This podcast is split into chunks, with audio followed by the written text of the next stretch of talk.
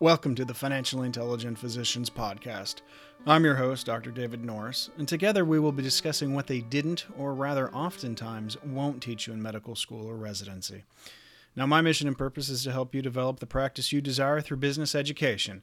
And over the course of these podcasts, we're going to cover topics such as leadership, financial intelligence, patient satisfaction, process improvement, negotiations, and many more. The other day, I received a very nice email from a physician. Um, he had just watched one of my webinars and thought they were really great. And at the end of his email, um, he ended with a question: "And is is it isn't the benefit of being employed is that you let someone ha- else handle all the headaches of running the practice?" And I thought that was it's a very common question, one that, that comes up quite a bit. So as I wrote the reply, I probably I decided I probably ought to turn this into a podcast as well, um, and because I get this question a lot um, from younger physicians. Now, I, I, I, suppose that's one way to look at it is if uh, uh, you know um, if someone runs the practice, you won't have to handle or deal with the headaches of running the practice. Um, um, you either pay an office manager to deal with the majority of your headaches, or you uh, can hand the reins uh, of that decision making over to an employer. Uh, no one, um, just remember, no one does this work uh, of dealing with those headaches for free.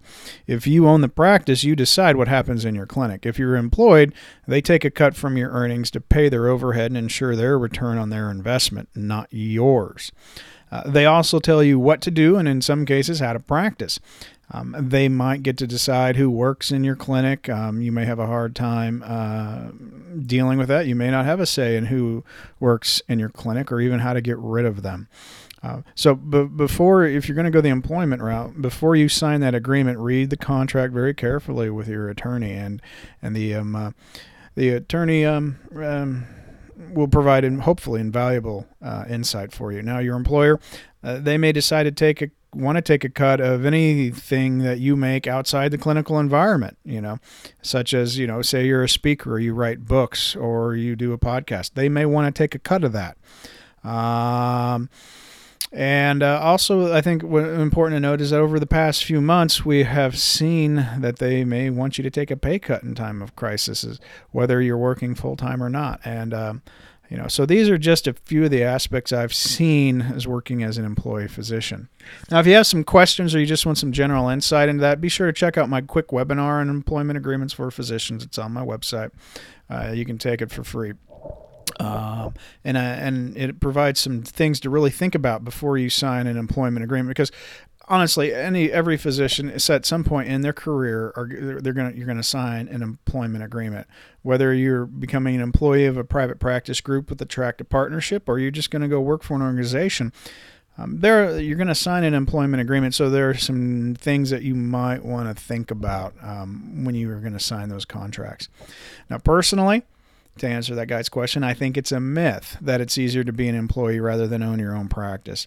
Honestly, it's just a different set of headaches and worries. As an owner, yes, you have to worry about financial reports, productivity reports. You have to deal with personnel issues. You got to you got to have marketing problems and you got to negotiate with payers and partners and facilities, you know. And these are just to name a few of the things you got to worry about. As an employee, though, you're going to have to worry about the financial stability of the practice or the organization and will you have a job tomorrow? Um, you might even worry about the business sense uh, of those who are at the head of the practice. You know, do you trust them? Are they making the right decisions? Do they have the capacity and knowledge to make the right decisions? And how will their decisions affect you, your career, and your family? You know, you know, uh, you know. So you, you either worry about one thing or another, but you're going to have some worries and some things to think about. Um, and really, all you're doing is you're exchanging one set of worries for another set. Now, honestly, um, folks um, who think it's better to be an employee, don't take this wrong way, but I just I, I don't know how much business intelligence they really have and how well they're going to be trained or be able to run a practice or a business. And that's no fault of their own. You're not trained in medical school to run a practice, you're trained to be a doctor. Now, and again, that's just my opinion. You know, most physicians I've met um, that liked being an employee were those who had just sold their practice and only had about one to three years left in their career. You know, that's because they got a big payday and they're going to coast out the door into retirement. Almost everyone else has regretted that decision right? They miss the autonomy. They miss being able to be in charge. And I think a lot of physicians coming um, today um, out of practice, they're afraid of running their own practice because they haven't been taught how to be business minded. And I think it's gotten more competitive in today's environment. You know, they basically paid a lot of money and time to acquire skills needed to become a high paid employee. In a capitalistic economy, you know, costs are always on the chopping block, and that's what high paid employees are. And remember, substitutes are always going to be sought after in, a, in, a, in, a, free market society. You know, a few podcasts back, I talked about people aspect of exemplary patient care. Now, for the most part, corporate types don't really view employees as assets, as I think they should do, but they view them as line items on the income statement on the expense section, which means they view them as expenses and not assets. And that completely changes how you view people. Now, stop and think about that for a minute. You know, I, I think it's also good for physicians to uh, remain in private practice because, you know, um, if enough of the physician labor force is employed, I think eventually you're going to see cuts uh, to salaries with increases in work demands, or worse, they may be even replaced altogether by uh, other cheaper labor um, who are almost as good. But these are just my thoughts on the matter.